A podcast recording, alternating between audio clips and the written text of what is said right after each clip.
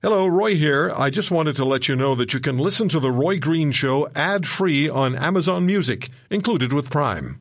Roy won't take no or no comment sitting down. This is The Roy Green Show on the Corus Radio Network.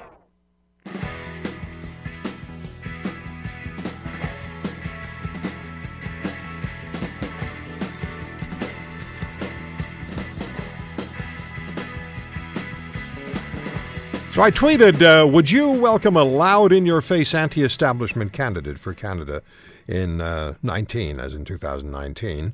And at Kelty Zubko responded, yes. 1 800 263 2428 is the number for The Green Show on the Corus Radio Network. And let's get back to your calls. Dan is in Toronto. Dan, thank you for taking the time, sir. Hey, Roy, how are you? I'm well, sir. How are you doing? Good. So here's my prediction, uh, and I hope I'm right on this. I think Trump's going to win in a landslide. Um, from what I've been seeing, not only in social media, but I have friends who are in Virginia, Florida, and Pennsylvania. Anyone and everyone they know is voting for him. And unfortunately, it takes a loud, brash, sometimes obnoxious person to come in and kick the door in on Washington. Unlike every other single candidate, he can't be touched by the donors of the establishment. And that's why nobody on, on either side of the establishment wants him in because he's a threat to everything they've done. And I don't know, have you seen Trump's final argument that just came out on YouTube? It's it's phenomenal. It says it all. It came out like 24 hours ago. No, I haven't.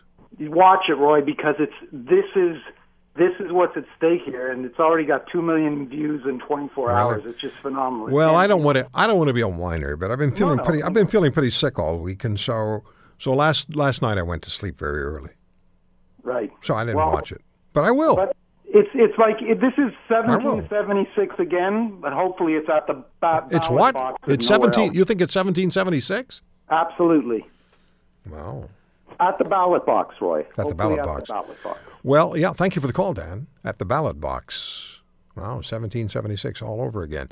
Scott is in Brampton, Ontario. Scott, thank you for the call.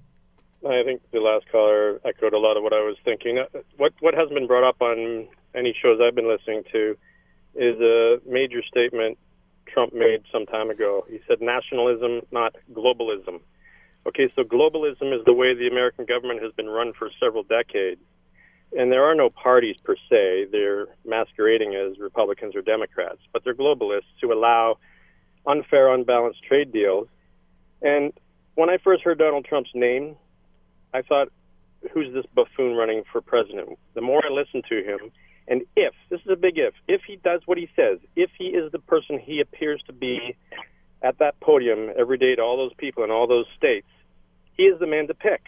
If he's a buffoon and he's a liar, we'll soon find out, I suppose. Does it concern you that uh, Mr. Trump is so thin skinned? I wanted to ask this question earlier because eh, he was so easily sidetracked during the primaries, and he's been easily sidetracked since. Someone says anything about him that he doesn't approve of, he feels it's necessary to immediately respond. Instead of just ignoring it, he has to respond. I would say if I was accused of raping a 13 year old girl, No, no, no. I'm not. I'm not talking about that. I'm talking about somebody saying, you know, uh, Trump said this or Trump said that or Trump, you know, uh, ha- ha- has an attitude issue or you know he he's responded constantly needs to respond.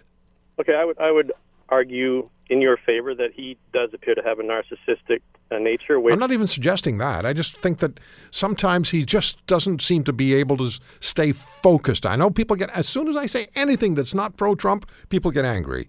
But it just seems that he- he has a focus issue at times. he may, and it could be his character, whether it's narcissism or just the person doesn't like being personally attacked. And again, he doesn't have the political, uh, the years of being a political. And, uh, yeah, but he's been in Scott. Thank you for the call. It's he's been in the business world for so long, and if you're going to be running, if you're going to be running for office like president of the United States, there's going to be a healthy streak of narcissism in you, regardless, regardless of who you are. The Clintons personify narcissism. David is in Calgary. David, thank you for the call, sir. Hey, thanks for uh, giving me the call. Are you on a uh, speaker? Are you on a speakerphone? No, not anymore. Okay. Does that sound all right? Uh, it's still a bit echoey, but go ahead. Yeah, sorry about that. So, um, look, I think Clinton is going to win, and, and not that I like either of these guys too much, but I'm I'm a Bernie Sanders guy, But I really do like Nate Silver's website. He's pretty apolitical as much as he can be. And uh, right now he has 65% for Clinton. And but that's not outside the realm of possibility. But I think the only reason why it's even this close is because the media has focused way too much on Trump and trying to vilify Donald Trump instead of just keeping him on the issue and just letting him do the talking. Uh, you know, I, I think uh, if you go on YouTube and look at Sam Harris talking about Trump, he'll do a better job of explaining why uh, Trump is not qualified. But I mean, he's a liar like we've never seen before in politics. He's uh, a narcissist. He's an egomaniac, and he's just not. He doesn't have the temper of someone you want running the United States of Now, America. you, now you're quoting or paraphrasing media when you're saying that, right? Uh, media? No, that's coming. Actually, that's, That's how you a lot of feel. that- Sorry? Is that how you feel? I, oh, absolutely. I think. Well, Okay. come on. This is a guy. I mean, No, no, I- you- I should have- all- I know, I should have figured that 'cause you said you're a right? Sanders supporter. Listen, to him talk, and you know he talks about women in a way that you shouldn't do if you want to have a public life. Yeah. He he ta- the way that he talks to crowds, he uses profanity. He makes fun of disabled people. I mean, these are all things he's done. And the media, instead of just keeping him on the issues, and instead of the media has almost made him uh, a, a, a something a sympathetic figure with his own.